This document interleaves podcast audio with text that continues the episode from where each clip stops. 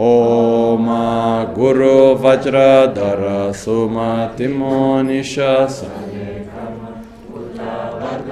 श्री भद्र वर्ष मन्य सर्व सिद्धि हूँ ओम गुरु वज्रधर सुमतिमो निशन कर्म उत वरदान्य श्री भद्र वर्ष मन्य सर्व सिद्धि हूँ ओम गुरु वज्रधर सुमतिमो निशन कर्म उत वरदान्य श्री भद्र वर्ष मन्य सर्व सिद्धि हूँ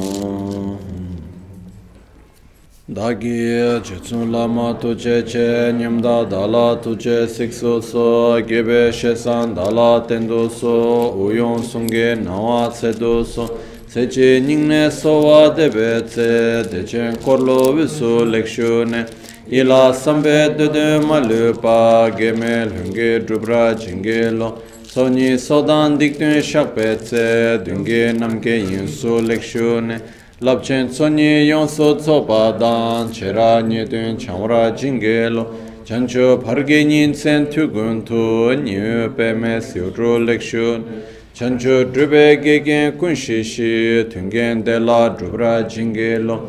Dagi lo na chola chokpa dan chomi samchor ngenpa shiwa dan chodan tumbe dodan ma lupa beme lungi dhrupra jingi lo.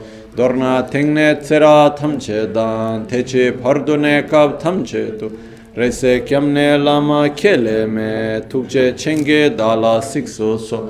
gongyab drewe nyamda dacha la chetsun lame tuche rab gongne kodan sungge nangwa dralme tu nyam sunyongwe kesan top rasho kewa kundu yanda lama dan drame cheki pela long cheche sada lamge yende rab change koba nyur tobesh pakyuke kodan dage lo pakyuke sundan dage na 파큐케 툭단다게이 텐여메 칙도 징게로 마큐케 고단다게로 마큐케 송단다게마 마큐케 툭단다게이 텐여메 칙도 징게로 Oma muni muni maha muni shakya muni so. So, to start the teachings, we first make the mandala offering. And uh, if you can take the Guru Puja, verse number 40, which is in the new printing, is in page number 42. Then we do first the mandala offering, followed by verse number 40. Mandala offering is in page number 36. Then we follow by verse number 14, page 42. Because originally, since the time of Buddha, Buddha never taught without being requested to teach. So, one of the commitments that was passed is that anyone shouldn't teach if not requested. And once requested for at least three times, then have no choice other than teaching. So, in this case, that's why traditionally, when we start a teaching, first we always make the request. And in the end, we make the mandala offering as a way of gratitude to thank. So we'll start, and normally when we make the mandala offering during request for teachings, this is one of the verses that is recited together with the mandala, which is verse number 40. Okay? Saya chushime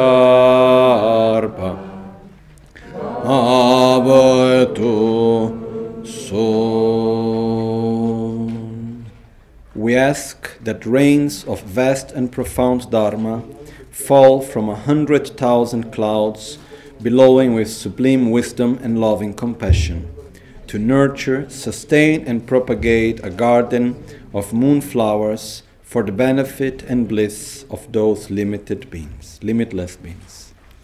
Yedam Guru Ratna Mandalakam Niryatayami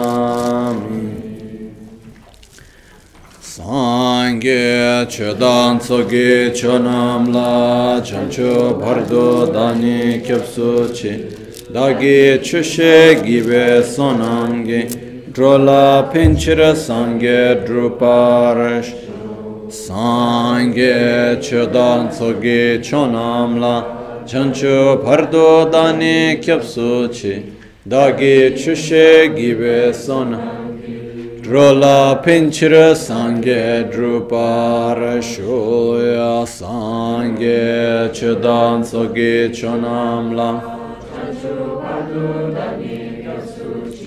Dagi chushe gibe sonam. Drola pinchira sangye drupara sho In the Buddha, Dharma and Sangha, I take refuge unto enlightenment through the practice of generosity and the other perfections, may I attain Buddhahood for the benefit of all sentient beings. Aye ke nu chin ke ke na drowa kun chana chi pa che ke tu da ge chu ten. So today we would go through the verses regarding the seven limbs. And uh, we start with prostrations. And um, there are three different types of prostrations there is physical prostrations, verbal prostrations, and mental prostration.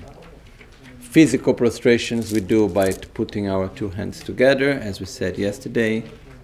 It has many different meanings. It's a very powerful gesture. And uh, then verbal prostration is to make praises, while mental prostra- prostrations is to think about the qualities. Okay? So here, in order to help us to take to make prostrations, Penchalos and Sri Gansen have written verses that are here as a way of support for us. So, actually, by simply reciting the verses, this doesn't mean that we are necessarily making prostrations of body, speech, and mind. No? This means that we are reciting the verses of making prostrations. To make prostrations with the body, we make the physical prostrations, but to make prostrations with the speech, we must make the praise. And by reciting the verses, somehow we do that. But it's important also to make prostrations with the mind. Okay? So, in order to do that, it's important for us to have some general understanding about the verses. If we like, we can read the meaning of the verses into English or Italian or Portuguese or Spanish or whatever other language. But if we have a general understanding of the meaning of each verse, then we just connect to that as if we recite the verses in Tibetan. Okay? So, let's start with the first verse. Kangi tukche dewa chimbo ying kusung kobang chogyang kechi la tsotse lama rinchen tabuko dorje chen shape mo chaltse lo. Rabjan gyawa kungi yeshe ni kandu chirian charwe tapke cho ngur minzi be kangi naro pa kya kunda meshe. Chu junshin pa tsoke te pende pu jetsun la chaltse. So we start by making praises to the different levels of existence of the Guru, which basically it's a gross, subtle, and very subtle. Okay, qualities. So the first verse, Kange Tuje Dewa Chimbo Ying, it's actually referring, as we have even in the text that we have printed, seeing the Guru as the complete enjoyment body. Now, to make it more simple, in this last edition, we added all the little titles which come directly from the commentary of the Guru Puja. Okay, so it makes it more, more easy for everyone. So here, the meaning is we prostrate at your lotus feet, O Vajradhara Guru, your jeweled like bodies, through compassion, bestow in an instant even the supreme attainment of the three bodies, the sphere of great bliss. So the first aspect when we talk about enjoyment body is seeing Guru Buddha as inseparable from Vajradhara. Okay? Vajradhara is a form of manifestation of Buddha. Okay? There are different ways of explaining Vajradhara. Vajradhara can be the Buddha manifested into when teaching the Vajrayana path. But um, somehow, if we go literally, Vajra means inseparable, non dual. Dara means to hold, the holder of non duality. That's the, that's the actual meaning of Vajradhara. The holder of non duality, one of the meanings of this, okay, it was not the idea to go into this whole path, but we enter into that. We try not to go too deep into it, okay? Uh, not to get lost. We enter the forest, we need to be careful not to get lost. We need to come back to the same line. No? Okay, what is the root of ignorance? Grasping at subjective reality as if it was objective. Okay? That's the root of ignorance. To grasp at an interdependent reality as if it was objective, independent, in, that existed by its own nature and characteristics, as not being interdependent. Okay? We're not going to go into details on this right now, that's not the moment. But basically, the root of suffering comes from the appearance of objective reality. Objective reality is just a more simple way of saying it. And then the actual cause, the main, the root of suffering is the grasping as, at such objective appearance when actually it is subjective. Okay? When actually it is interdependent. So, until we, are, we don't reach Buddhahood, we live in a world of duality in which or we see things as they appear, as being uh, of in, intrinsic, uh, inherent existence, of self existence. You know, it's very simple. When we look an object of attachment, how does it appear to us without philosophizing? As something that exists as pleasurable out of its own characteristics or because we attribute that value to it? How does it appear to us? By its own characteristics. When we look at shit, how does it appear to us? As something filthy, awful by its own characteristics or because we attribute that value to it? It's inherently awful, no? That's how it appears. And like this is for everything else. So, This is what is called ordinary appearance in the Tantra. This is what is called the appearance of inherent existence. Once we have this appearance, what do we do? We say, Oh, look at that. It appears as being inherent existence, but I know it's not. Actually, it's interdependent. Oh, look at that. It looks so beautiful to me. It appears as being beautiful by its own characteristics, but I know that this is a reflection of my own imputation of the name. No?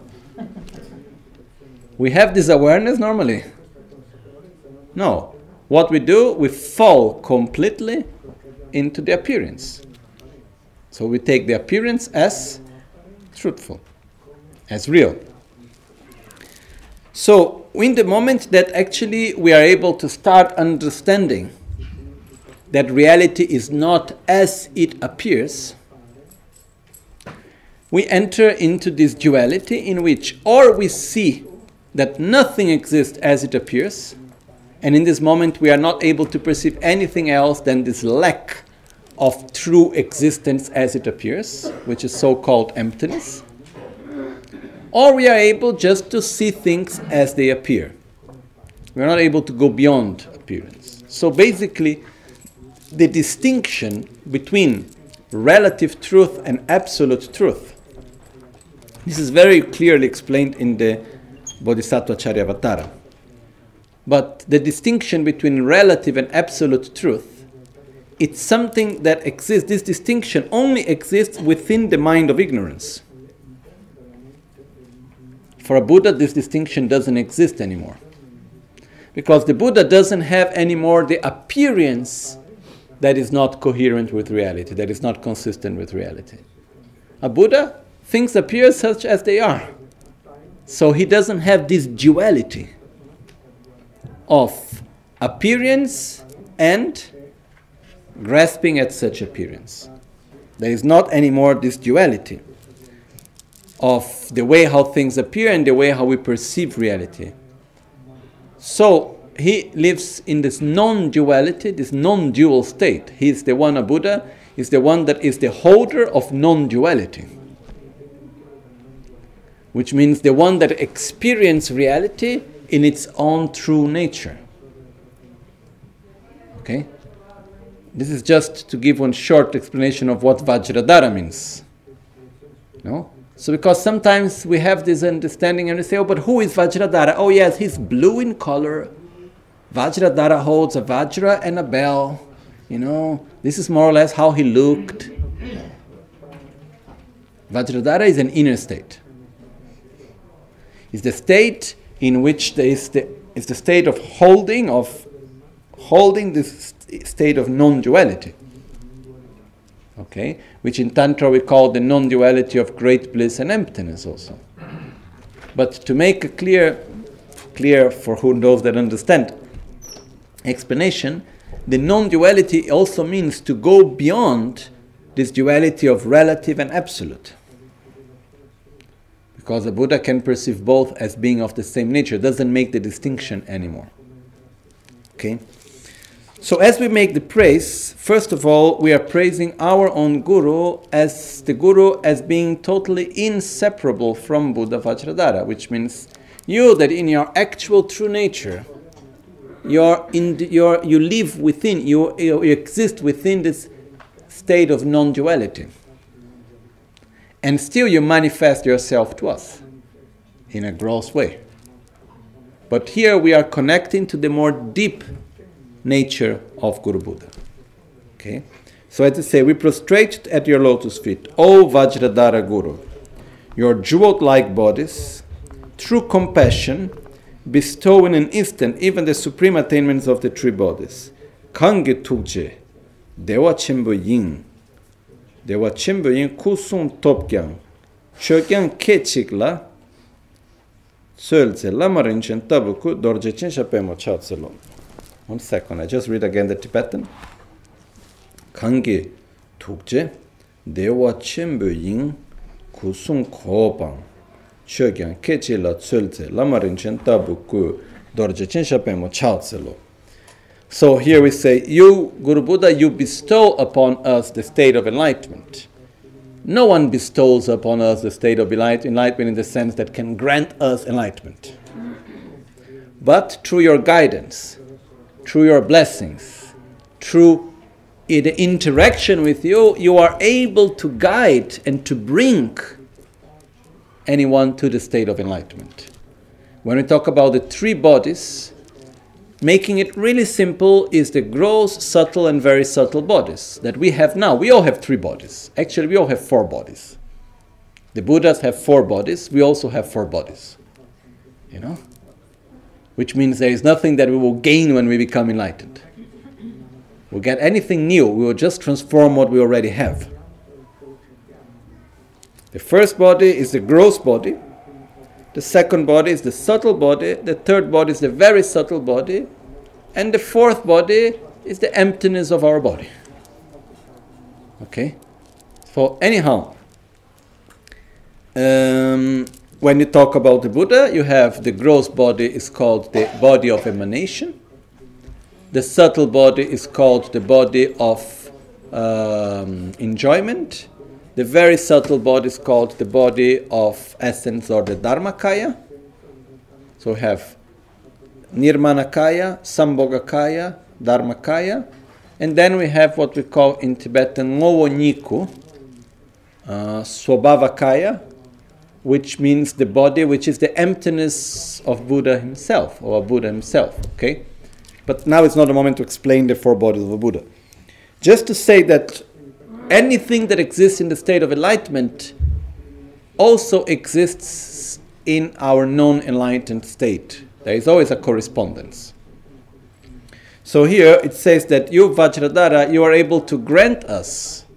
How? By guiding, by teaching, by blessing, to bring us to reach the states of the three bodies, which namely are the Dharmakaya, Sambhogakaya, Nirmanakaya, which making more simple is this, this very subtle, the subtle and the gross body in a pure state.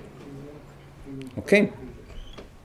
So first we pray and we make this we make we make the praises recognizing the more subtle qualities of Guru Buddha. The second verse we say Ramjang gyalwa kungi yeshe ni kandul chiryang charwe Tapkechu murmik zimbe kargi namrolwa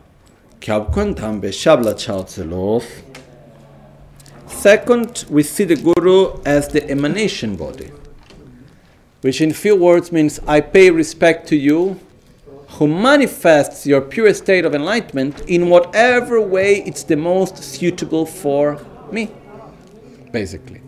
Because as we said many times, you know, who is more kind to me? Sabuddha that manifests in a very gross level that can speak maybe my language, that can be near to me, that I can see, that I can touch, that can enter in contact with me, or the Buddhas that come to me in their whole Sambhogakaya subtle body of light. Who is the one that is really able to touch me and to, how to say, guide me? Which is the one that I'm able to interact with? The one that manifests in a gross level. So that's the kindest form in which Buddha can manifest, and that's called the Nirmanakaya. The reason why a Buddha has the body of emanation is in order to be in contact with other sentient beings and to help them. So the verse says, We prostrate at your feet, O holy refuge protector. You are the exalted wisdom of all infinite Buddhas, playing the role like an theater, like an actor, playing the role of a saffron robed monk as a supreme skillful means to appear in whichever way suits your disciples. So, if we look, there are many stories of masters that have met their gurus that they manifest in so many different ways, how the Buddhas manifest in the way which was more suitable to their mind, and so and so on. No? And uh, I am not the right person, and I believe most of us are not. Not to say anyone, but all of us, but most of us are not the right person to judge others, to know who is in front of us truly. You know? And in one thing, I personally do believe that beings that have gone beyond their own ignorance, that have reached the so called state of enlightenment, so called Buddhas, do exist. I personally believe. Okay? We can call them Buddhas, we can call them perfect holy beings, we can call them beings of light, we can call them in many different ways. But the fact that there are beings that have reached this ultimate state and then have, have this ability to actually help others, I do believe. Once they do exist, how can they actually be in contact and help anyone? By manifesting themselves in the way that needs to adapt to our mind. It's the one that helps that adapts to the one that is being helped, not the other way around. Okay? So, in our own life, actually, Buddhas can manifest in so many ways. There are some sutras in which explain sometimes Buddha manifested as bridges, as stones, as trees, as animals. There are so many stories of how Buddhas were actually manifesting in order to help sentient beings. Okay? So, if Buddhas can manifest as a tree, as an animal, as a stone, as a bridge, or so many other things, why can't the Buddha manifest as a guru? No? It's actually quite logical if we look into this way. So basically, what we are saying here is like, I prostrate to your feet, or Lord Refuge Protector, you who are in nature inseparable of all Buddhas in your pure nature, your mind of wisdom. But out of your great compassion, you are playing, you are here actually playing the game like an actor, showing yourself as an ordinary being when actually you are not. You are role playing samsara. You know? Coming to me, showing the things, okay, giving the example and doing all of that. Thank you very much, but it's so kind that you do this to me. So I pay respect to you that have these wonderful qualities, which is one of the qualities of the Buddha. The third part we pay respect, reconnecting to the very subtle body of Guru Buddha, the Dharmakaya, and it says, Nyekun pakcha cheba trung chungshin, pakme yönde, rinchen tsogi ter, bende malu jungne, jungwe gochikpu, jetsun lame shabla chatsilo. We prostrate at your feet. Just one thing, whenever we do the translation, Actually, in Tibetan, there is no any specifics, specific if it is in the plural or in the singular. So we can adapt to our own need.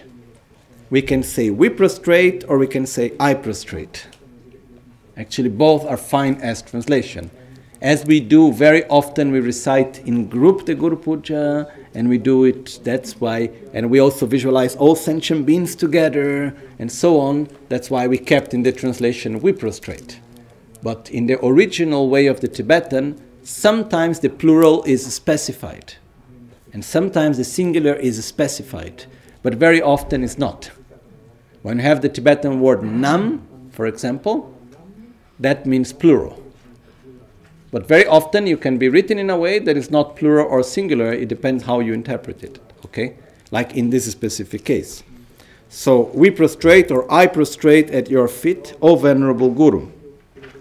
Again, here can be O Venerable Guru or O Venerable Gurus. Again, here is not specifying if it's singular or plural.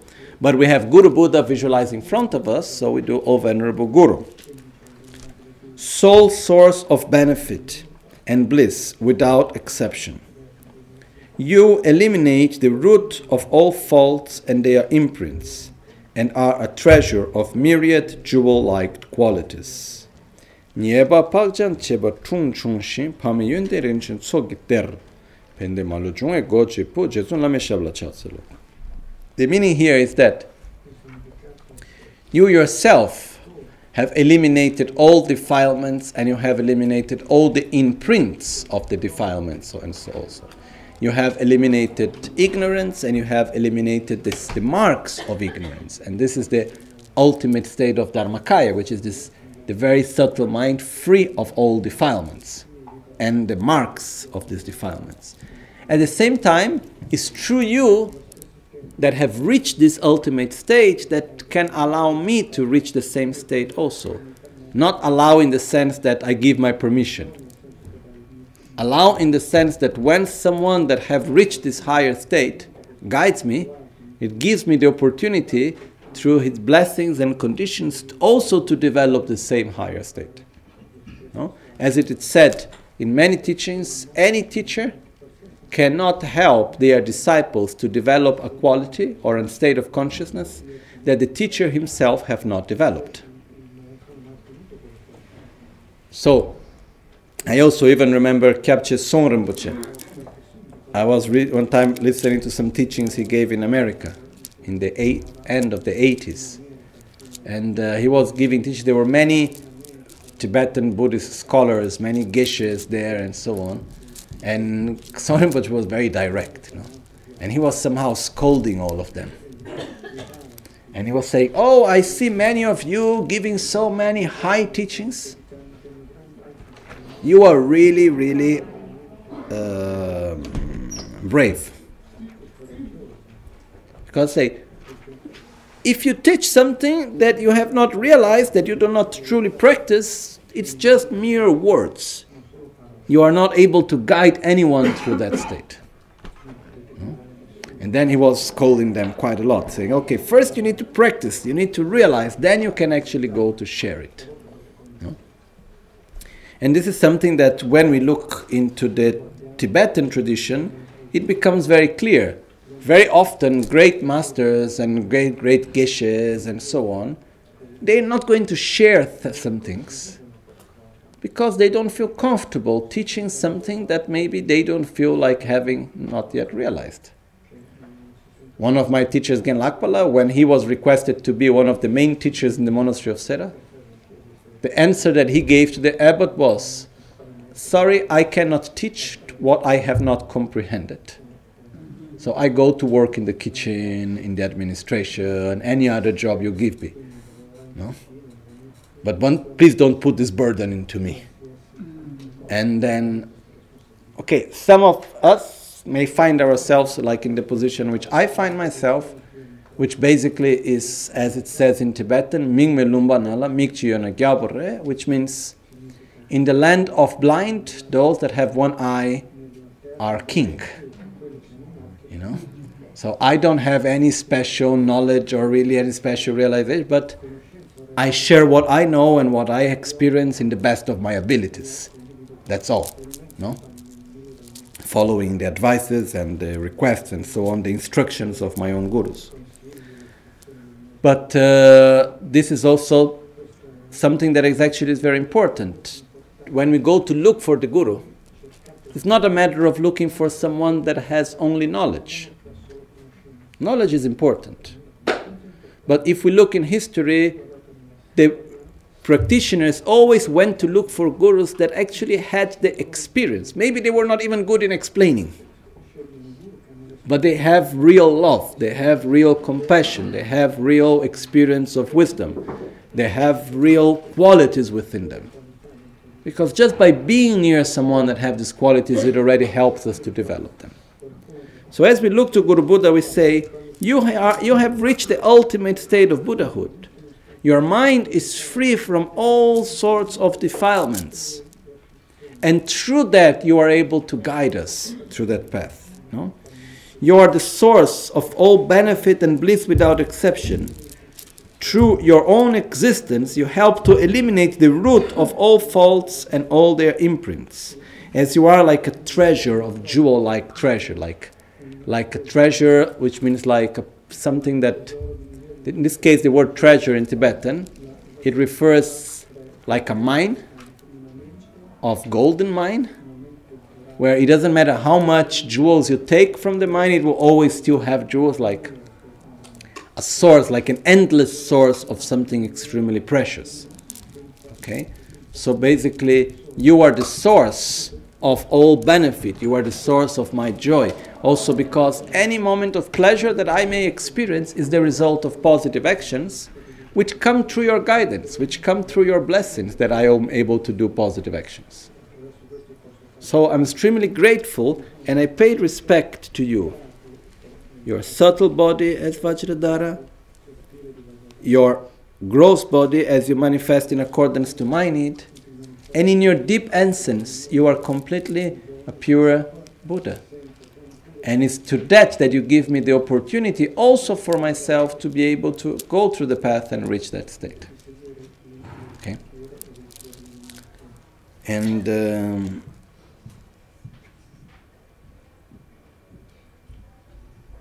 here we can go through two different logics. Um, hmm, let's see how to put it.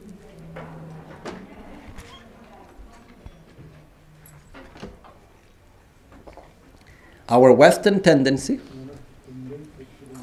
is when we say, oh, the Guru is the Buddha, is inseparable from Buddha, we start making some sort of test and we say, oh, let me check if my Guru is a real Buddha or not.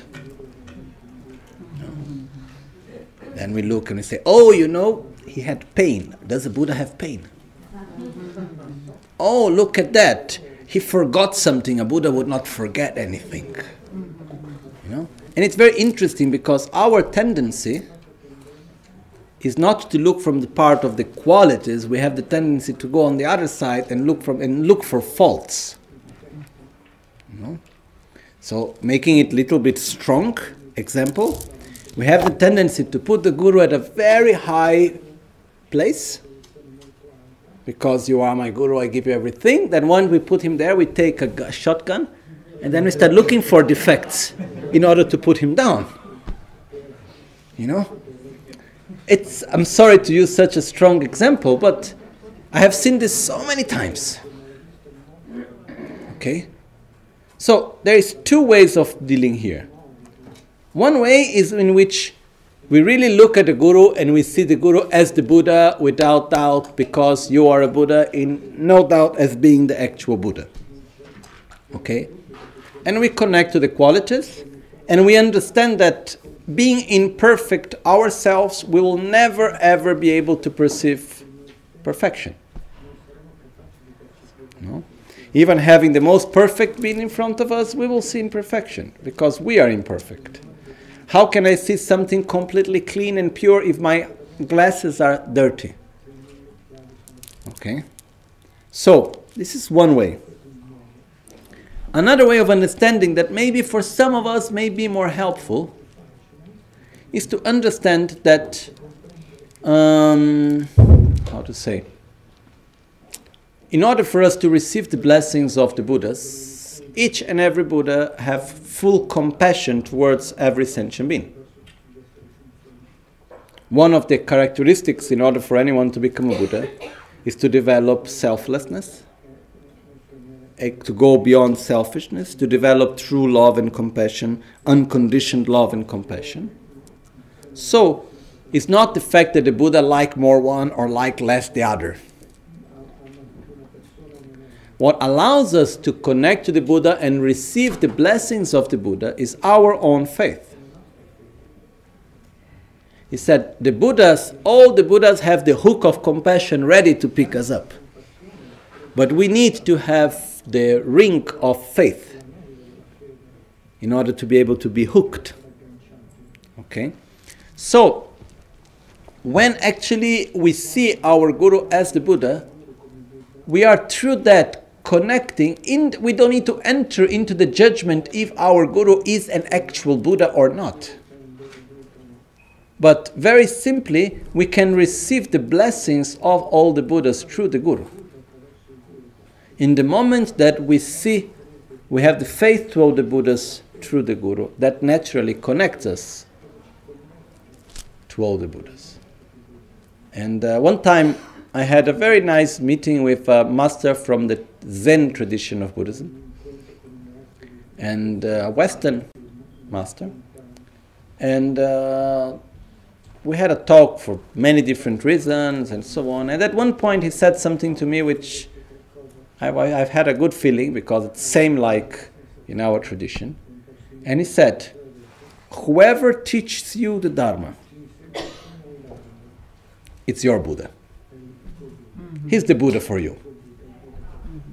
and you are not the one to judge. And I, he said, I am not the one to judge what your master has said to you, if it is right, if it is wrong, and this and that. You know, basically we were discussing about some practice and some things, and he was saying no one is in the position to judge the teaching, the teachings and the form of teaching that one master gave to his own disciple. This is very something very private. It's very personal. Okay, and he was saying when you take refuge, when someone teaches you the Dharma, actually he's playing the role of Buddha, independently if he's a Buddha or not. He's playing the role of granting the Dharma. He's playing the role of giving refuge to the Dharma. So this basically means he's the playing the role of a Buddha, and the one that plays the role for the Buddha is the Buddha for us. Okay. So here, as we go through these three verses, it's important for us actually to connect to the fact that okay, Guru Buddha, you are inseparable of all the Buddhas. It's through you that I can connect to all the Buddhas. And actually, the faith in the Guru is something like let's say, the connection that we can have, just making a metaphor for it. Um, imagine that we have a very powerful computer. Okay, best processor, a lot of memory, very good uh, graphic card, beautiful mon- monitors, the best that you can have. You have the best software inside, and you can do anything then on the other side, you have incredible internet services and websites and very special things.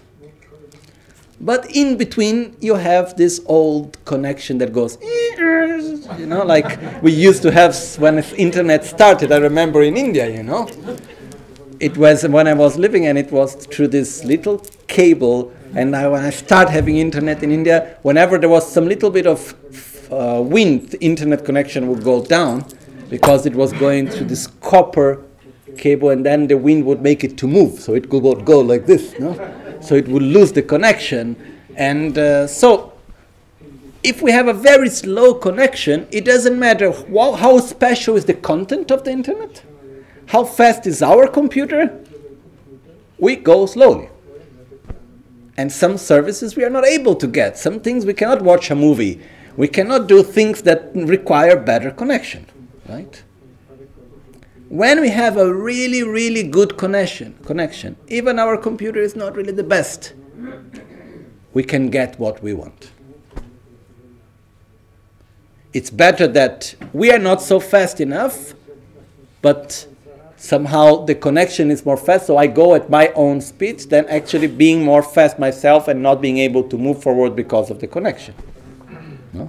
So, our own intellectual understanding, our own knowledge, and so on, is like having one's own computer.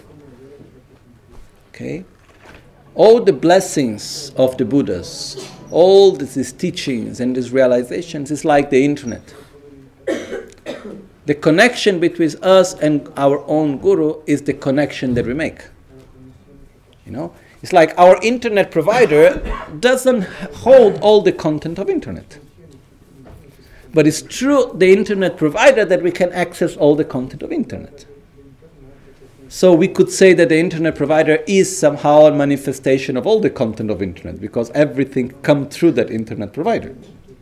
No? Similar to that, when we rely correctly upon the guru, it's like the Guru is the actual connection that we have to everything that is holy and pure and to the whole path to enlightenment. And the stronger is that connection, the more we are able to connect to everything else and to gain the realizations and to, you know, learn and to develop all of that. If our connection is lousy, if we don't have a good connection, we may feel very proud that we have the best computer because I am intelligent, I have knowledge, and this and that, but I will not get what I want. Okay? So, this is something that it's really, really important always to keep pure. So, in the moment as we make the prostrations, as we make the praises, we cultivate within the deepest part of our heart this pure view with each and every one of our gurus. Okay? And uh,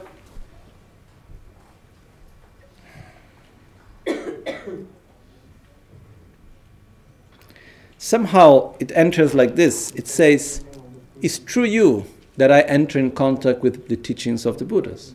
It's through you that I receive all the blessings. Through you means through our gurus. And I connect to that pure part.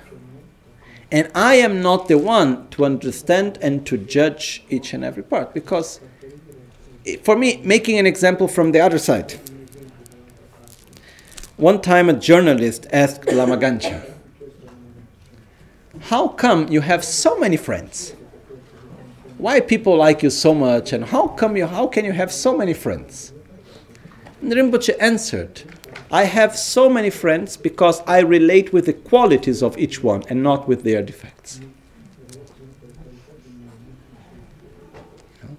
And it doesn't matter who we connect with. In the moment that we connect with the qualities, that's what our relationship will be about. If we start connecting with the faults, with negative aspects that we project, that's what our relationship is going to be connected and about. So that's part of our own choice of what do we want out of it. Okay? So when we connect to being guided through the Dharma, we connect off to the path to enlightenment. We connect to the teachings. We connect with the blessings of the lineage. And in this way, Guru Buddha, our Guru, is the manifestation of all the Buddhas without needing to enter ourselves to point the finger and check is he a real Buddha or not. That's the point, you know. If anybody would ask me directly, I can say without any doubt I am not a Buddha. I have no doubt of it. You know, I'm sorry, but if I was to be a Buddha, then we are really in a bad position. because what happened is that, you know, I hope a Buddha is something better than me. And that's, I hope to become one, and I'm quite sure a Buddha is something much better than what I am. Okay? So, what I want to say is that it's not a fact of actually entering into, how do you say, objective analysis of pointing finger and checking, oh, is my guru a Buddha or not? Like all my gurus that I have, you know, they're all perfect manifestations of Buddha, and all of them have very human aspects also. I have never met any one of my gurus that was not in a human body through which I can relate to them, and naturally had their own human aspects, which I deeply respect. No? Yes, Bernard. on, on your status, you, you um, very, um, gave a very compelling and detailed description of the kayas and also made reference to Zong Rinpoche's um, explanation about the need to manifest what you teach. So when you decry yourself as not being a Buddha, the content of your teachings perhaps allows us to presume otherwise. Is it uh, just a retort that I'm, No, I'm being totally sincere. well, I'm, I'm, I am as well. I'm, I'm just. So we allow each one to get to their own conclusion. And uh, I understand very well as you put, but I'm being completely sincere. My You may need to explain it. uh, personally, my feeling is to be here with you to share the Dharma. We are together on the same path. That's what I feel. No? But uh, this is something that I don't know. I like to put emphasis on this because very often many of the great Buddhist masters that came to the West, once in the West, they would not talk about these aspects of the teachings. You know, even the great Kyabjes, Trijang Rinpoche, and other great, great masters, when coming to the West and teaching Lamrim, they will skip the part which talk about the qualities of the Guru and seeing the Guru as the Buddha. Because in our culture, it looks like saying, You must see me as something special. And this is a completely not what it's supposed to be. I feel here as being together with everyone. We are in the same boat, we are on the same path. So I'm sharing with you what I feel that is truly important. And if we are able truly to connect to our gurus as the Buddha, without any doubt, this is the most stable foundation that we can have to gain any of the realizations of the path. This is something that it's on our own hand, but I just wanted to have this explanation that we don't need to enter into the judgment because if we enter into the judgmental mind, even if we have all the Buddhas together here, we are not able to see them as Buddhas. I have no doubt of that. First step, we don't know really what a Buddha is. Okay? How can we know if someone is a Buddha or if it's not a Buddha? First thing, first question. No? Which is the reference that we have? How do we understand that? Second, even if we knew are qualities that are so subtle and so profound. A Buddha is someone that have gone beyond the duality of relative and absolute. How do I know if you have gone beyond the duality of relative and absolute? I have no means of judgment for that. A Buddha is someone that manifests to each one in accordance to their capacity and needs. And how can I know if the other person is adapting to my capacity and needs when I even don't understand which are my needs, you know? It's like when Tilopa manifested to Naropa. He manifested in the most uncommon way. Naropa was this great master with great, great knowledge. He had like the, he was in the monastery of Nalanda, very well known teacher, and he was have many disciples and so on. But he's at one point of his life he got to under the understanding, not conceptual only, but the deep feeling that he had a lot of knowledge, but this knowledge was not being truly put into practice. He had not become what he knew. He had knowledge. So he did a retreat, and during this retreat, he got this vision if I remember clearly, it was a retreat of Tara that gave him this message and this vision, in which was said to him, You should go to look for the master called Tilopa and follow him in every step, as he explains, and this will allow you to gain the realizations. So he went out, he left the monastery, he left everything that he had, his pos- important positions that he had, like important teacher, and he had many disciples, and he had wealth. He left everything to wander around India to look for this master called Tilopa that he only knew through a vision. No. If we knew, what would we say if at some point maybe one of the most important teachers in our Dharma centers would say, Sorry, I'm going to go for someone that I saw in a vision? Where? Who knows? How? Who knows? I just leave everything behind. And there was Naropa. And he went around India for a very long time. And he couldn't find. It was not like nowadays go in internet, make the research, Tilopa. Does anyone with Tilopa exist? As came to my mind. You know? And then one point he reached one town where someone said, Oh, I think there was a master with a similar name somewhere around here. And, by, and, and then someone said, Oh, yeah, but he left to somewhere else. And he was traveling around, look, chasing for this master. Then one day he was in this other town, little bit out of the town, near a river. And then on the banks of this river, he saw one man who looked like a sadhu. He was naked on his body had the body full of ashes for, from cremation grounds. Okay. His hair with dreadlocks. And he was fishing. But the particular thing is that he would catch the fish and then he would open the fish, eat the internal parts of the fish, and throw the rest in the water. You know? And he would do one fish after the other. And then he was looking to that, and then he had this thought oh, what a disgusting thing. Poor man, so much negative karma, killing, killing fishes, and not even enjoying the fish or the, the meat of the fish. You know? he's just like almost like playing game with it. He's like really not using. It's like really so mean and such a negative karma that he's doing. Poor man. And as he was thinking this, in the moment that he just had had that thought, this man turned to him and said, uh, This poor man, this poor negative man, is the one that you have been looking for since such a long time. and then he turned back again and continued to walk and do his things. And Naropa came after him saying, Who are you? And he would never answer. And then every time that he was near to Tilopa, this was the great master Tilopa. Tilopa actually had one practice of conscience, uh, the transference of consciousness, in which he was helping the fishes to have a better rebirth.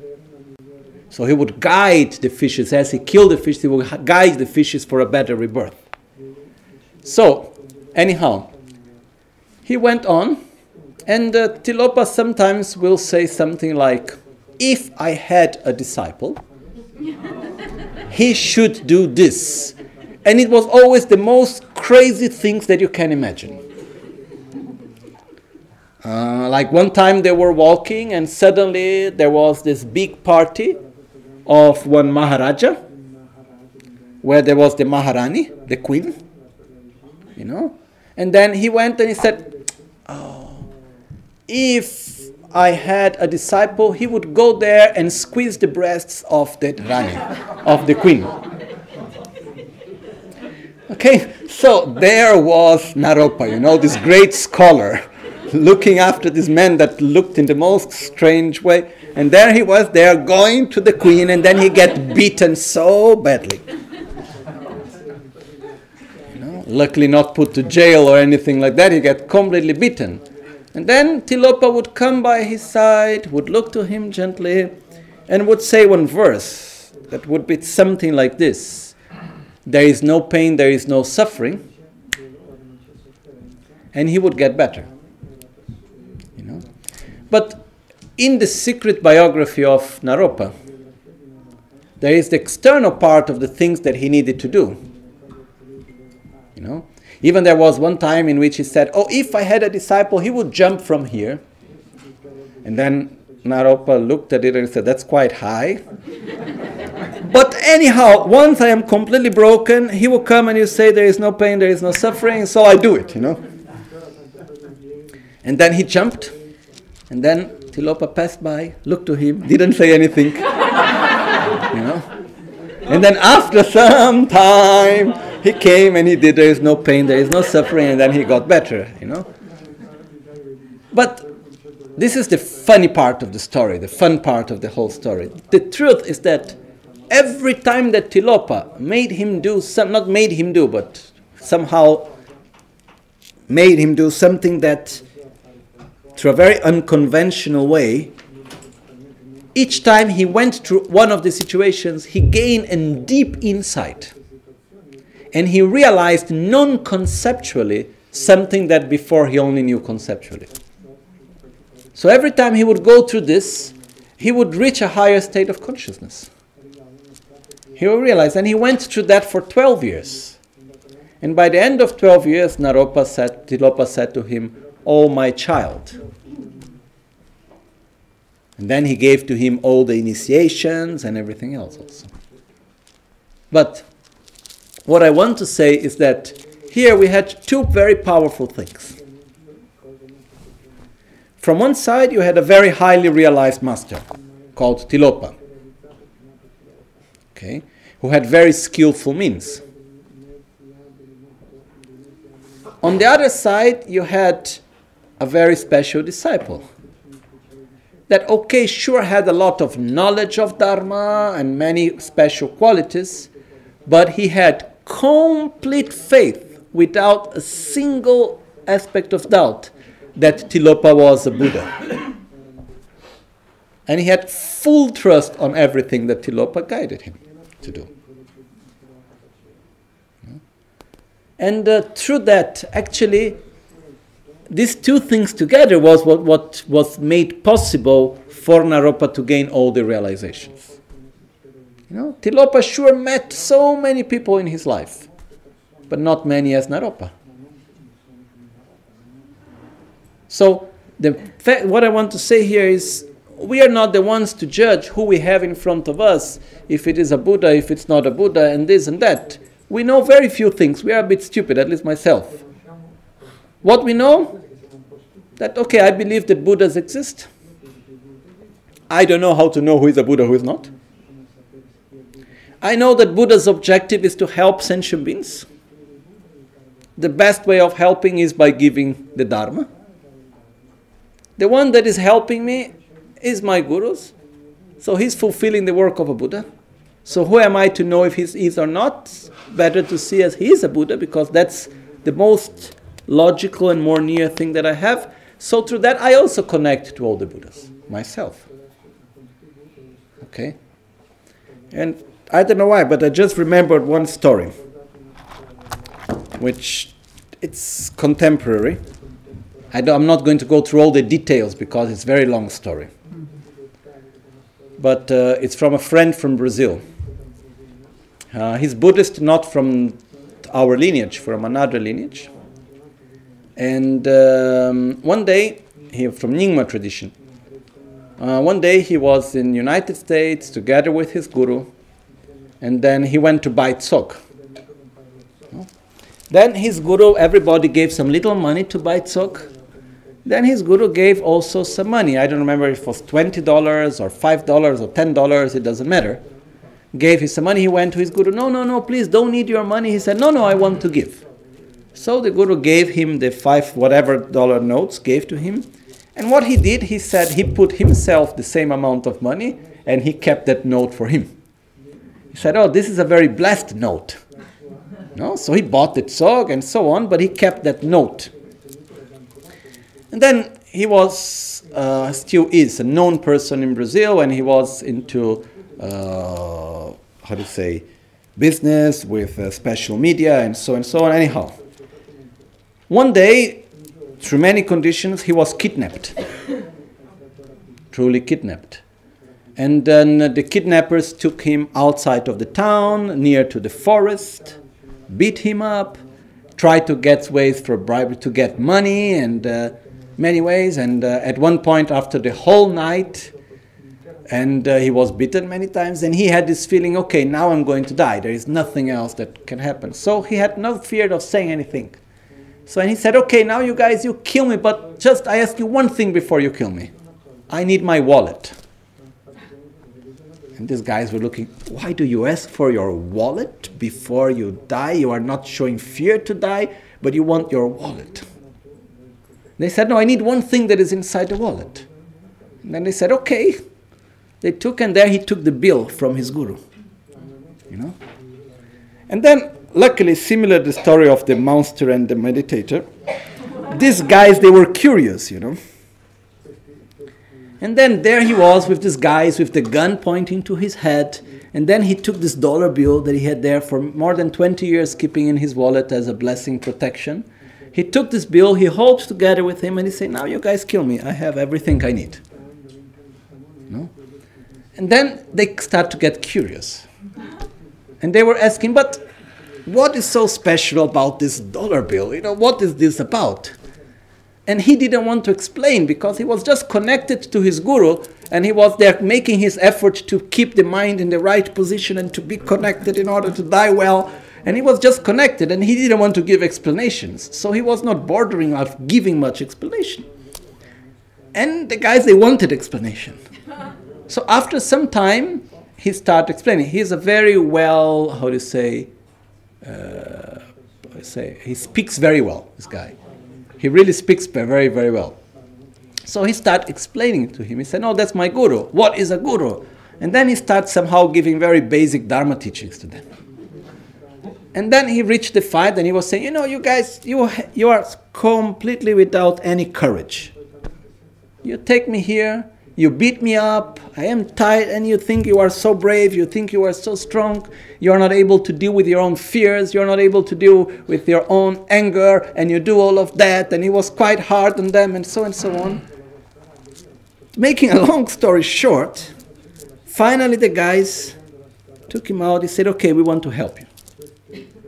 So he brought, they brought him back to the town. There was many details about how the things was. The police knew, but they could not show up. There was the many ways how things happened.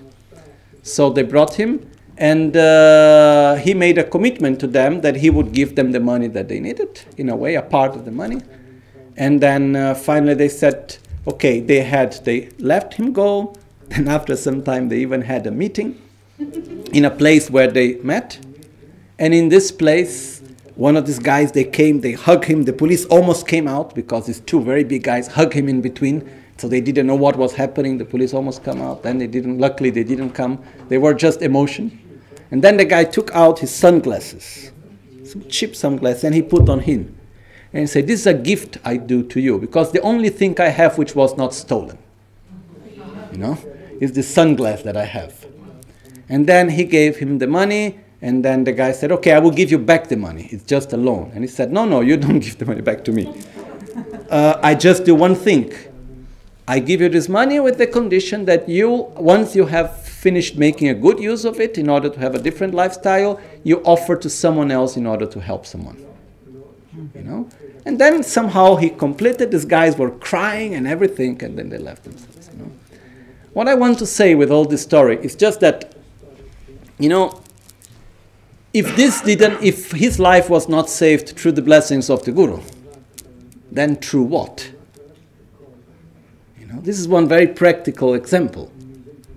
You know, that uh, in the moment of the greatest difficulty, he connected his mind to his Guru.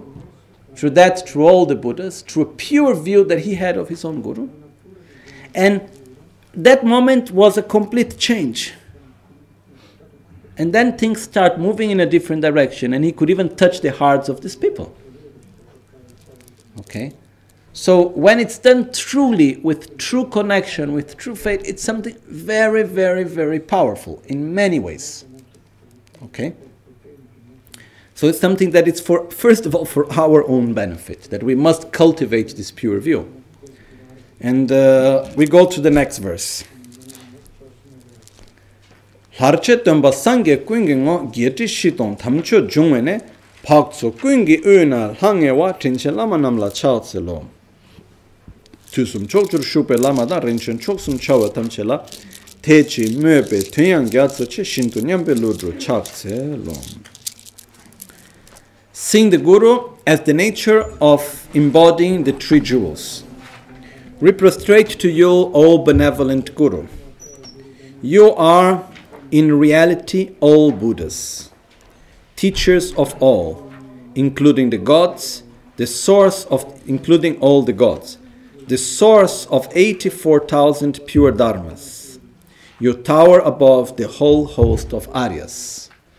In other words, here we are saying, O Guru, you are the Buddha, you are the Dharma, you are the Sangha, you are inseparable of all jewels. And I have no doubt of that. This is what we are cultivating in this moment. Okay? And uh, the next verse goes on saying, Sing all the Buddhas and Bodhisattvas in the ten directions as the emanations of the Guru. With faith, with faith, steam, and a sea of lyric praise, manifesting with as many bodies as atoms of the world, we prostrate to you, gurus of the three times and ten directions, to the three jewels, and to all those worthy of homage. So, in this moment, basically, we are just connecting to the qualities. As we connect the greatest qualities, and we remember, we remind ourselves of the qualities of Guru Buddha, this generates us this feeling of faith, of respect. Okay? So here we have some very, the, the, as we can see through the verses, where Losang Chökyi is guiding us, is basically to see the Guru as inseparable of all Buddhas. Okay?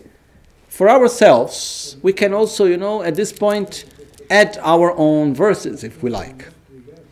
We can say, I prostrate to you who is constantly kind, profoundly wise, and has always the power to act whenever is necessary in the most wise way. I'm just inventing something right now. You know? We can adapt to our thing. We can say, I prostrate to you, who in the moments of the greatest need you were always there for me and helped me in the most wise way. I prostrate to you, who show me the path to enlightenment in the best way as no one else has ever done. And I'm, we can find so many different ways of making praises. Okay? So, when we make the prostration, there are the words that we recite, there is the mudras that we do. Traditionally, we do this gesture. Every first line, we go with the dorje to the front. Not too much the front, we hold the dorje upwards. The second line, we play the bell. The third line, we do the lotus turning mudra. And the fourth line, we do the prostration mudra. Okay? That's what traditionally we do in this moment all this together is part of the mudra of prostration. Uh, oh, just making one example. Kangito che de wa yi ku sun che kyan che la tse tse la ma rin chen ta bu ku dorje che chesha pemurchatselo. Okay? And like this, we go on one verse after the other. But what is truly important here is not only to do the mudras nicely, to do the correct melody, to learn maybe even by heart the meaning of the verses, that's all very good. But we must deeply in our heart, in our mind, connect to the purity of the Guru. That's why they say Guru Buddha. The Guru is inseparable of all the Buddhas. You know? And one of the things which is very important, which sometimes is not so obvious and simple to understand,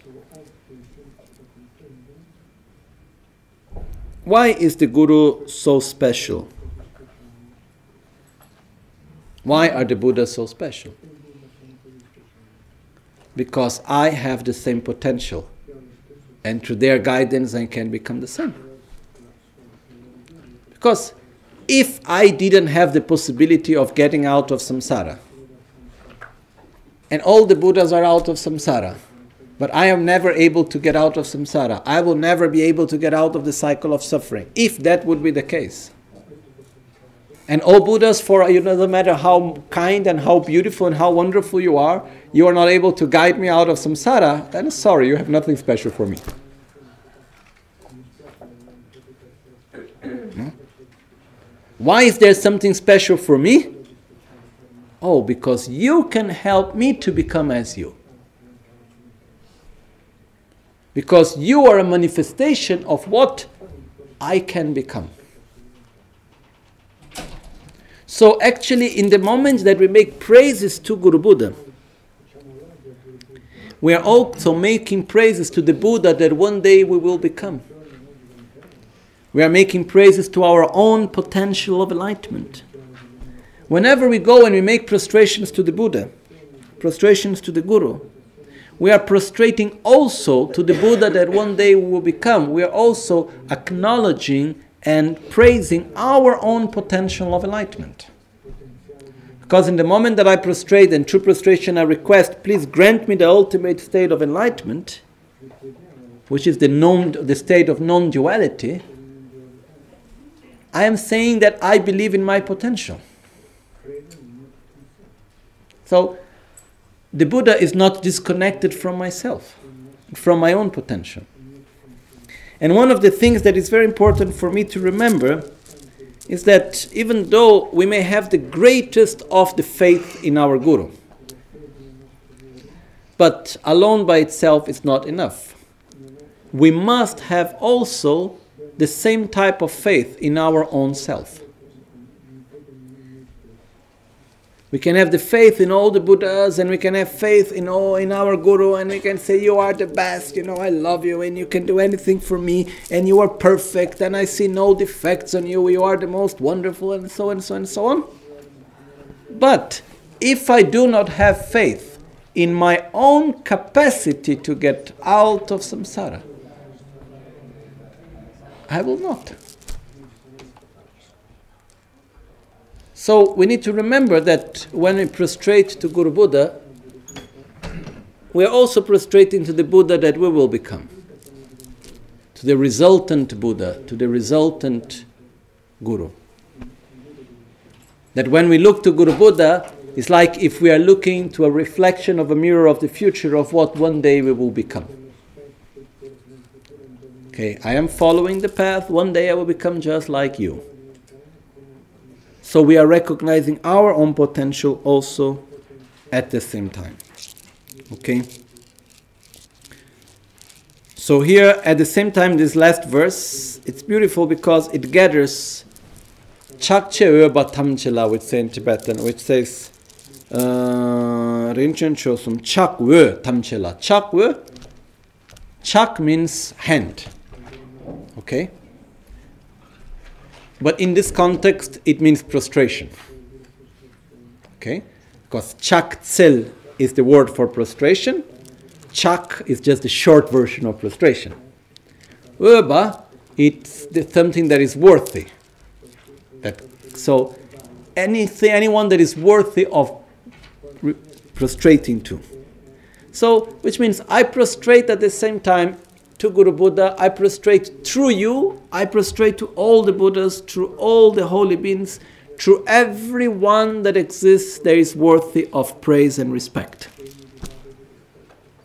By doing this last verse, it's a very interesting thing because we connect to all holy beings and to everything that is pure through the Guru. Because say, okay, through you, I prostrate to everything that is worth of praise and respect. I prostrate to the three jewels, to all the Buddhas, to the uh, all the the dakas, dakinis, protectors of the Dharma, to everyone that is worthy of praise and respect. I praised through you. And uh, as we say that Guru Buddha is the connection, in many different teachings it has been said that if we make the correct praises to the Guru, we are naturally praising all the Buddhas. If we make the praises, if we make offerings to Guru Buddha, we are making offerings naturally to all the Buddhas. Okay? So this is what we have in verse number 22. Okay? So with this we conclude the part of prostrations. And uh, one uh, simple advice that is that of making actually physical prostrations. So anyone that would like to make this practice, it's actually very beneficial, both spiritually and physically. So actually, at this moment of the practice, you can just stop before the verse and or just when you finish verse 22 it's possible just to first think about then stand up and then do prostrations seven times, 21 times, 100 times, and so on. During the period that I did daily prostrations, I would not count them, I would do a, a period of time. So I had like 40 minutes of prostration, 30 minutes of prostration, it depends. But normally I would have just a time and then in between, because personally I have difficulty like focusing my mind on the concentration, on the meaning, on the counting. So I prefer to keep the counting aside because it doesn't matter if I did 25, 54, or who knows how many prostrations. In my case, that was not the case to count them, but I would keep a time, and then during that period of time, I will do the prostrations. So, if we can accumulate some prostrations, that's actually very beneficial okay, in many ways. Okay, and then uh, we can do the long prostrations, and uh, it's really, really very good for every one of us. Minimum, if you can, if you are able to do three prostrations as you wake up, and three prostrations before going to sleep. This is already quite something. Okay, so before you start the day, you connect with Guru Buddha, you connect with what is holy, you connect with your own potential, with your own path, before go to sleep you do the same thing again this is something actually very powerful at the same time okay. Okay we go a little bit on. Okay so here we have we continue and then as we go through the verses there is here the instruction written by Panchen Losang Chökyi Gyaltsen she gosum kyepe chakche ne choba bulwani chope korsumbo nampar mi deton yerme ki dani to getamne bulwani okay having thus prostrated respectfully with your three doors the three doors are body speech and mind it's interesting because it's called three doors body speech and mind one of the my understanding is that is because a door is something through which we connect to the other side. Through we go in or out and so on. And how, from our deepest self, how can we connect to the world? Through the body, physically, through the speech. Remember that texting is also speech, because speech means communication, and through the mind. Okay?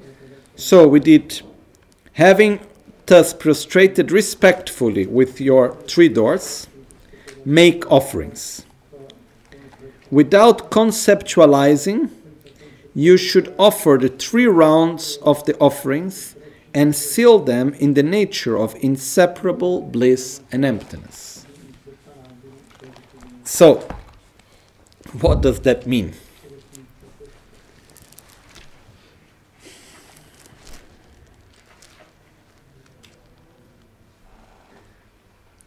There are many different ways of making offering in accordance to the different levels of knowledge and experience and practice of each one of us. Okay?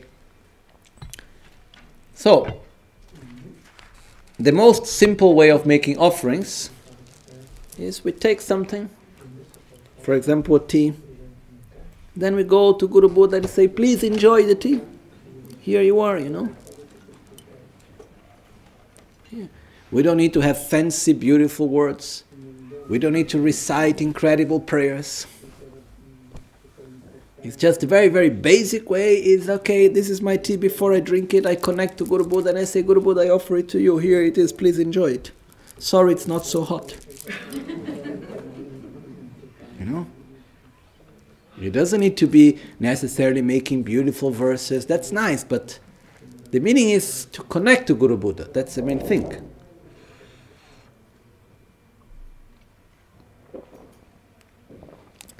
The Buddhas do not need offerings.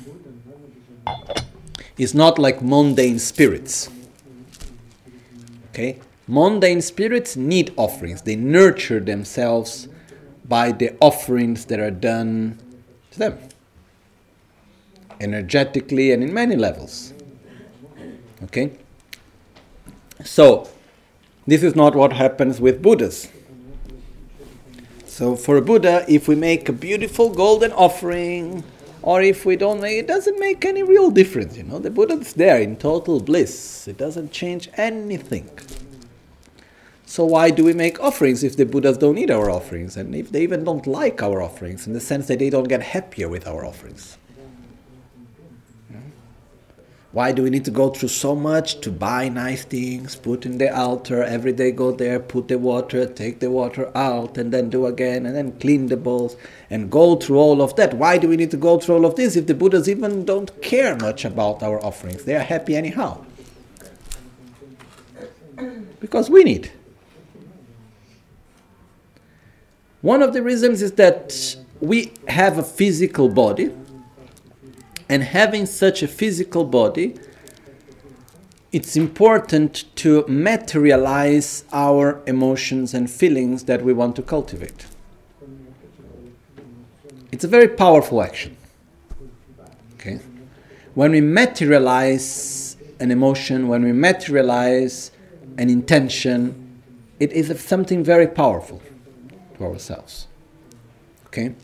So it's like if we go to a friend or to anyone that we like and we love, and uh, we care so much about that person, normally somehow there is a moment in which there is an urge to manifest that feeling of loving and caring through something that is material. Maybe I can paint you something. Maybe I can, you know, get you a gift. The most easy way is to buy something. But, you know, we try to find a way how to put into matter, how to materialize that deep feeling that we have. Okay? And what happens is that when we do that materialization, it actually cultivates and make that inner feeling to get stronger. This is what happens. So when I make offerings to Guru Buddha, what am I making? I am cultivating my own faith and gratitude and respect. I'm cultivating it by that, by making the best of the offerings that I can. At the same time, as we remember, we have explained, Guru Buddha is a field of merit. He's a very fertile land where we can plant our positive seeds. So, by making offerings, we accumulate merits. The other field of merits is merits are sentient beings. By imagining that all the other sentient beings make offering together, we're also planting positive seeds in that other field of merit. Okay, as they we imagine them doing something virtually together with us, virtual together with us. So, as we go through making offerings, we should remember that this is something that is good for us. And we should offer whatever we see as the best. You know? The traditional offerings that we are going to go through are the ways how normally very special people were received into royal kingdoms in India. When a guest would come, the guest would arrive and he would first he would be receiving with water to wash his feet. Okay? Or first well actually sorry, first he would receive water to drink, argam. No? Imagine someone that walked for many kilometers, maybe days, and he arrives. So the first thing they give him nice fresh water to drink. Second, someone come and wash his feet. Padyam. Okay? If it, very, if it is very warm, they can do enzamanam and trukyanam, which is water to rinse the mouth and water to make sprinkle water on the body to cool the body. Okay? No?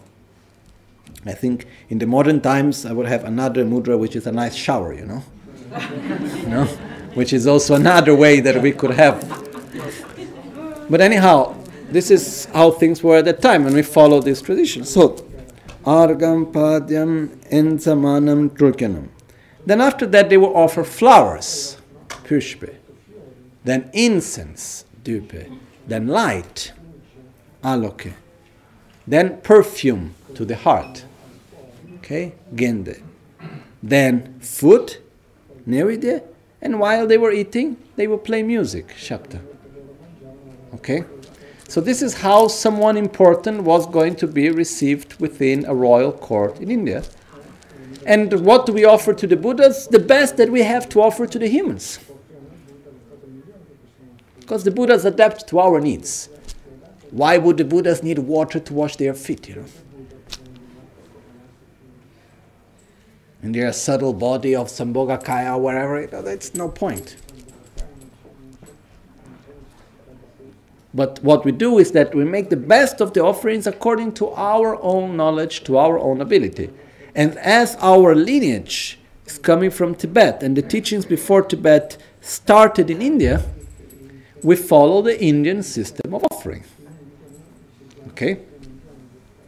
Otherwise, if we would start from zero nowadays, I'm quite sure it would be a bit different. As we have uh, different needs and different different reality in which we live right now. Okay? So, we follow these offerings, that, that's the lineage that we come through, but we offer the best that we can. And we remember as we offer, it should never be done, the offering as an exchange. At no point we are making offering anything to Guru Buddha in order to gain anything back. We are not making these offerings for Guru Buddha to be happy with us. We are not making these offerings because we need Guru Buddha's blessings. We are not making these offerings because we want to have a good merit. We are making these offerings out of gratitude. And we are so happy to be able to make it. It's like when we have someone that we love so much how nice it is to give a nice present to that person. without needing anything in exchange. We're not giving the present because we want something back. We're not giving the present because we need particular attention. We are not giving the present because we need a particular favor. That's not present, that's exchange of business, you know. I give this to you, you give that to me. We are not making business with Guru Buddha. Buddha is not available for business. The Buddha is completely open, freely to bless us and to guide us. It's from our side how much we are open to it. And by making the offerings, we cultivate our own faith, we cultivate our gratitude, our respect, and by that we open ourselves to receive all the blessings and so on. Okay? This remembers me in the time of Buddha, once there were two young boys that they met Buddha on the road. Buddha was walking, and on the path, these two boys they met the Buddha, and one of them generated special faith towards Buddha. And he had this such faith towards Buddha and this love, and he wanted to offer something to Buddha. Not because he wanted something back, he just felt he needed to give something, how to manifest this faith and this love that he had towards Buddha. So the fact was that Buddha was very tall, and these two boys they were quite small, short. So, and they, and the other things that the boy that wanted to make offerings, he had nothing with him. So he went to the ground, he filled his hands with sand. Then he went on top of the other boy, one on top of the other, they helped him so he could get higher. So he filled with his two hands filled with sand. He went into the begging bowl of Buddha where he would receive his food. And he filled it up with sand. And as he was filling it up with sand, he was imagining that these were grains of gold. And he made this as the offering to the Buddha. And through these merits, he's created such a special connection and such special merits that these were the causes that later he was reborn as King Ashoka, the great emperor of India. You know? And uh, this is just to say that it was not a factor if the boy was offering gold or diamonds or sand he did it with the best of his intentions and he did it because he said because i don't have i visualize it as gold you know and it, and it worked just as if it was real gold or even more. So when making offerings it's not a matter of what actually do i really have to give and this and that. It's not that we are going to get more merits if we offer something that is more precious and less merits if we don't offer. Sometimes people come to me and ask, what is the right thing to offer? Like maybe I, we go to see one of our gurus or master, I like to make an offering. You know, nowadays we simplify, we make everything simple with money. Money is the most easy way of moving energy somehow, no? But offerings doesn't need to be money, it can be so many different things, no? But it's the most easy way even many times I went to see many of my gurus, for example, the abbot of Tashilhunpo in Tibet, I would always bring an offering. And he would always say, I don't need it. And I would say, I need it to make it. You know? And he, and he would insist, no, please, I don't need this money. And I would say, oh, please, you know, I know you're going to make a good use of it. And that's not even the point. From my side, I need, I like to make the offering.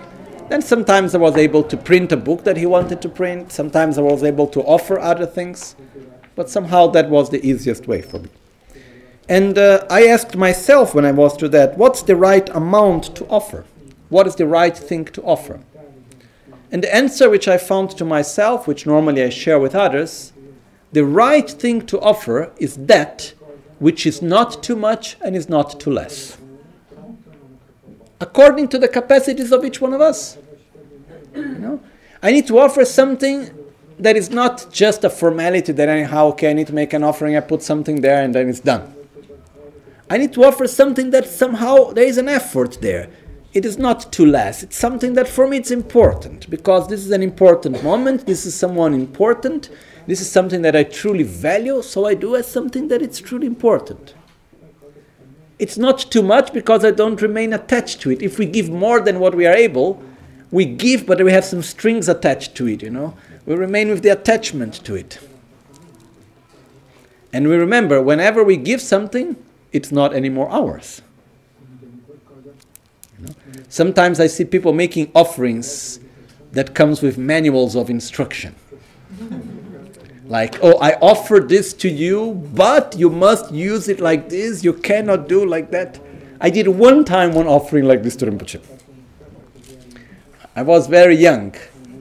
It was we were in Malaysia and uh, it was the very beginning of digital files for sound and music and so on. And i had passed to i was living in india and uh, my teacher there my guru there geshe Terinchen, he had one box big like this which for him was very very precious where he had all the cassette tapes with the recorded teachings of Kyabje Trijang Dorje Chang so what I did was is that I doubled the tapes, and then I got in the very very beginning of this technology was more affordable. I got the sound card and I start digitalizing all these teachings and so on. So in the first moment I was able to digitalize. As soon as one of the first iPods came, I got one of these, I put all the teachings inside and I gave to Rinpoche. That's his guru's teaching. and Rinpoche was so happy to have in a little thing all the teachings of Trijang Rinpoche that he could listen. But Rinpoche had difficulty somehow with the earphone like this, that it will somehow hurt his head. And also the small one going like this, he also didn't like. So I went around and I found one that was from behind, like this. And that was fitting well. So I bought that and I went to Rinpoche and said, Rinpoche, I bought this to you, but please don't give it to anyone because it's not, it was not something so easy to find. I thought was something very useful for him. And Rinpoche's nature is that whatever arrives in his hand, he's just giving it away. And I said, please, Rinpoche, don't give it to anyone.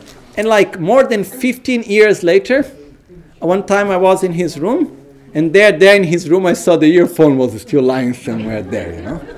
So, so kind from his side. But actually, when we offer something, as soon as we offer, who does it belong to? The one we have offered. Sometimes we may feel a little bit upset with Rinpoche. I saw that a few times. Because I make a very nice gift to Rinpoche so carefully, I prepare it, and I go and I prepare in so many ways, and I, then I go and I give this to Rinpoche, and he say, "Oh, thank you, our part of the job is finished." Then what he does, you have not even turned your back yet. Come another person, and he say, "Oh, I have a present to you," and then he gives, you know. And sometimes we may remain a little bit bad. We say, but how can you give it to someone else? I just gave it to you. But if it was someone saying this to me, I would answer, but exactly that's why I'm giving to the other person because you gave it to me. So it is mine. If you hadn't given it to me, I would ask you if I could give to the other person. But you have given it to me, so now it's mine. That's why I can give to someone else. No? So, generally speaking, when we make an offering, we shouldn't be attached to what we offer once we have offered. This is the point which I want to bring. That's why we say we should offer something that is not too less, it's not something without value, but it's not too much. It's not something that we remain attached to it, we remain too much grabbed to it. It's something that when we offer it, there should be a feeling of joy inside. Okay? So, one of the easiest things to offer is water. That's why we have the water bowls because there is no attachment to water. At the same time, water is pure, it has many special qualities. And uh, also, when we make the water offerings, water has a very special capacity, capacity of absorbing energy and taking energy and intention from one place to another. So, there are many special qualities on this. But this make me remember in the monastery of Sera in Tibet, there were many practitioners, not so many, but quite few of them.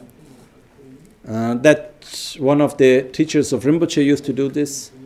They would wake up before dawn, make one hour walk in the dark, go to a very pure water source, natural water source, take the water from there, one, wa- one hour walking back again, in order to make the water offerings. Every day they will do that. You know? Sometimes we have difficulty making water offerings even when we have just a tap, you know, like two meters away from the altar. So, one of the important things when we talk about all of this is if we don't understand how important it is for us to make offerings, we will never really make it. Like Atisha, when he was in Tibet in the end of his life, he was old, he was a bit sick. So when standing up, his legs were shaking, his hands were shaking. And he would stand up every day to make water offerings in the altar. But his hands were shaking, his legs were shaking.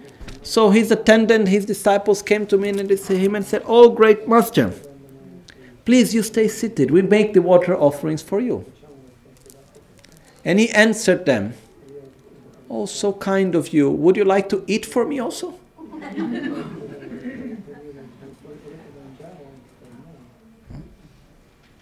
So as long as I can, I will do it myself, they would say. So, I believe that regarding making offerings, one of the keys is us understanding the preciousness that we have, the opportunity that we gain to make offerings. And uh, we have some difficulty here.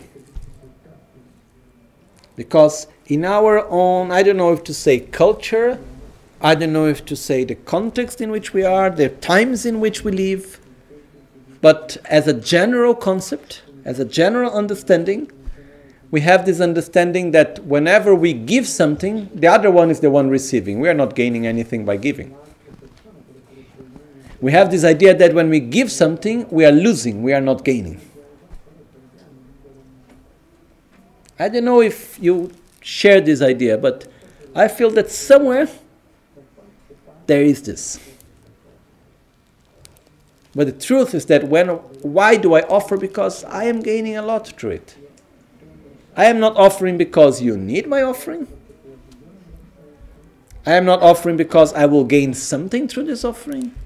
I am offering because I see the importance to manifest my gratitude, to manifest my joy, to manifest my love my faith, my respect, my trust. And that's why I make the offerings. Okay? So please try to bring this feeling to us, you know. And I just remember now one time as we were here in this Gompa, I think was here, quite sure. Then we had a moment with the oracle of Dorje Shugden. And he said something which I don't know how much we are putting it into practice or not. But he said, to make offerings is so important for each and every one of you that whenever you go to a holy place, such as this one, you should never go empty handed. At least bring a flower, an incense, something, but never go empty handed for our own sake. Okay? So, there are many ways of doing it. But for example, whenever we go to meet someone that is important for us, this is something in the Tibetan culture. There are some aspects of Buddha's teachings that got very strongly inside Tibetan culture. One of these aspects is whenever you go to see someone, you always go with something, you never go empty handed. You always bring something. But the important thing here is that we bring something as a sign of our own gratitude. And uh, this is something that we must cultivate. So, when we make the offerings, as it says, without conceptualizing, you should offer the three rounds of the offerings and seal them in the nature of inseparable bliss and emptiness. Chepe kursumbo, number mitokpa, Detong yerme tu getam bulwanis. Okay. We will start talking about this today. Tomorrow we will go to the verses, okay? The three rounds of offerings. Who are the three rounds of offerings? Chepe korsum. Me? the actual offering and the one receiving the offering. So, which means the one that is making the offering, the actual offering, and the one that receives the offering. Okay? There is another way of explaining, which is the actual offering, the act of offering, and the one that receives the offering. Okay? These are two different ways of seeing it. But it's very similar. The act of offering and me as the one that offer, is somehow very similar. Okay? So we have these three parts. Who is offering, and the actual that goes together with the action of offering. What is being offered, and to whom is being offered. We have these three parts. Okay? So now, to make the offerings in the most excellent manner, we should do the offerings within the mode of apprehension, within the awareness that the one that makes the offering lacks inherent existence. The actual offerings lack inherent existence. And the one that receives the offerings also lack inherent existence. So, it means that to do this, we must have first have at least a good understanding of the correct view of reality.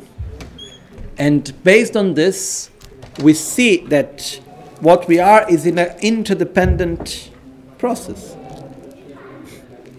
The offerings do not exist by their own characteristics as offerings.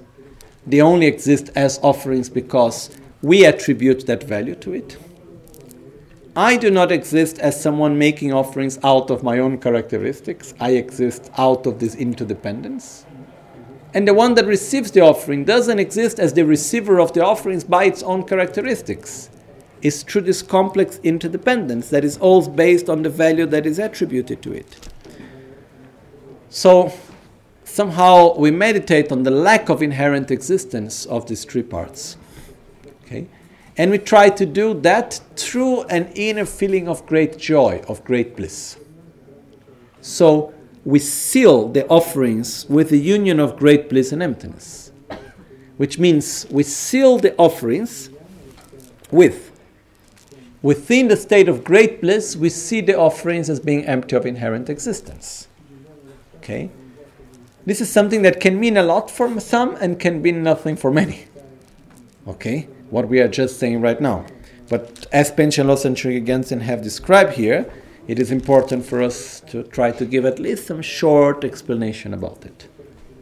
Okay? So, in other words, we, as we make the offerings, we are aware that the whole process of the offerings, including ourselves, the offerings that are being made, the one that is receiving the offering, all of this lacks inherent existence. All of this, it's interdependent and we see everything as interdependent, and it only exists as we see it through the complex interdependence of which we are part of. And through this, and we experience that through actually an inner state of bliss. Okay? Um, actually, when we were in the very beginning of the practice, that Guru Buddha dissolves into us and we experience the union of great bliss and emptiness and we generate ourselves as the Buddha, the deity, and so on.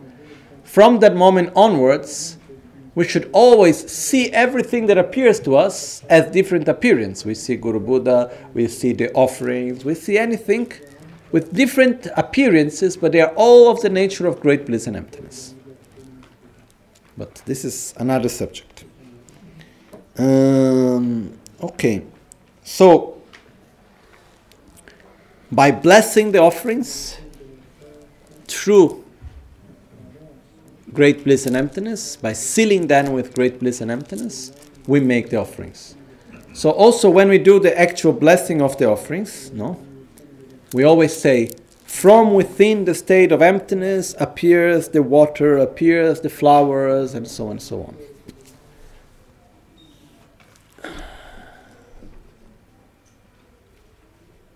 Okay, I will go through this explanation.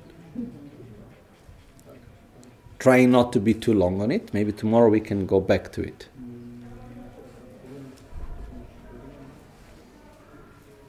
When we see anything, for example, this cup of glass of water, okay, we see it as something ordinary. We see it as what we are able to see it. Okay? If I put a little ant inside, the ant would see it quite differently, right? And if I offer it to a Buddha, a Buddha would also see it quite differently than what I see. The glass itself with water doesn't have any independent, inherent existence as being good or as being bad or as being big or as being small and so on and so on. But still, it appears to us as if it was. So when we say it dissolves into emptiness and from within the state of emptiness it appears as, basically what we are saying somehow is that we take away the value that we attribute to it. In the moment that I take away the name, I take away the value that I attribute to it, it's like if it doesn't exist anymore. So it dissolves into emptiness. And then I attribute a new value to it, which can be sustained by the parts which are there. Can this be a glass of nectar? Yes. Because water, when seen by humans, are seen as we call water the same substance, while seen by the so called hungry ghosts, they see it as something similar to our blood and pus.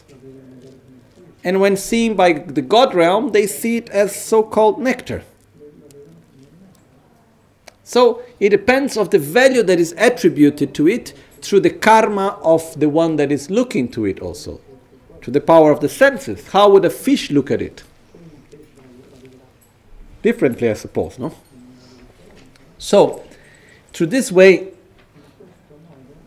when we say that the offerings that we display they dissolve into emptiness means we stop projecting for an instant the value that we attribute to it and we allow it to dissolve because we are not able to perceive it without attributing a name to it and then from within that sphere of the lack of self-existence then we attribute a new name and we call it a pure offering.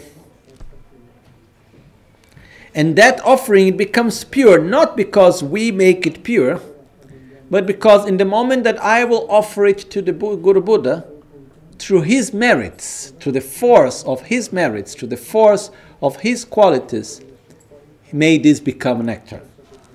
Because it says that anything that the Buddha perceives, perceives as something blissful.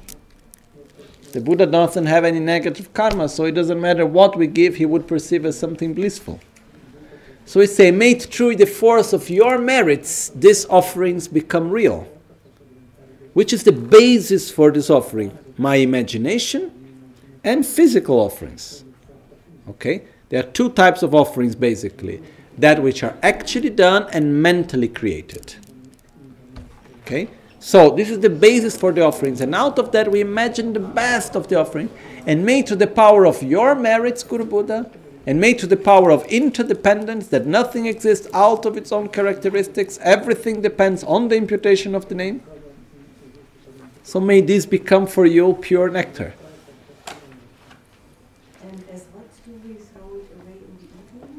The water that in the evening we take away, we see it as blessed water.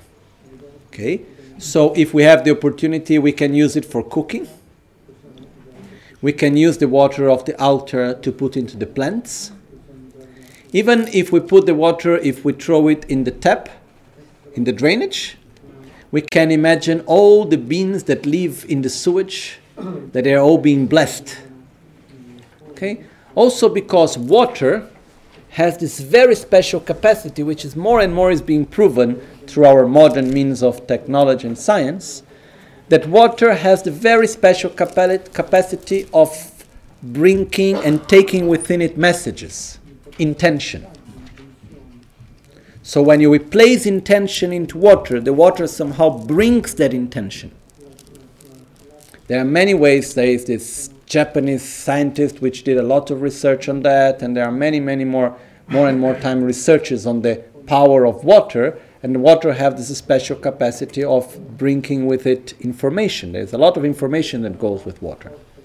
So when we make the water offerings, then they stay the whole day in the front of the altar. We make our practices, we receive the blessings through the waters, and then that water we drink, that water we cook.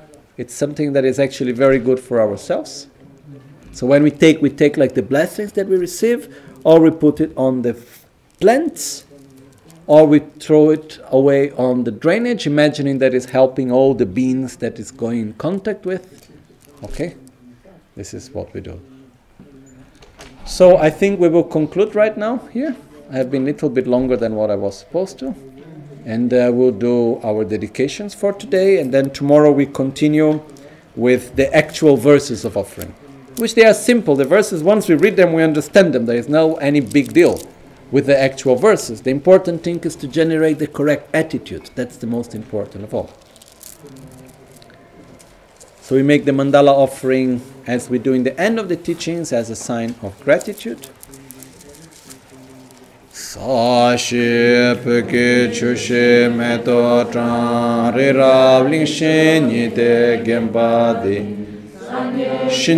Mikte ulwar gi drugu namda shingla che par.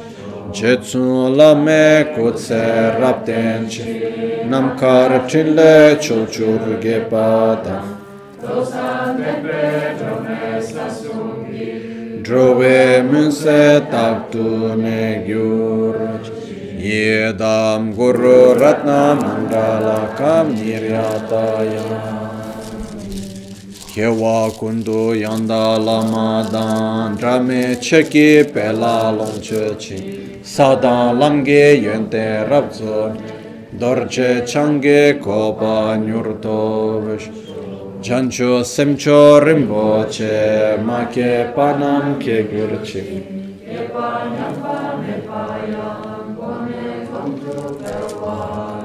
Nimo delle tsendele nime kuya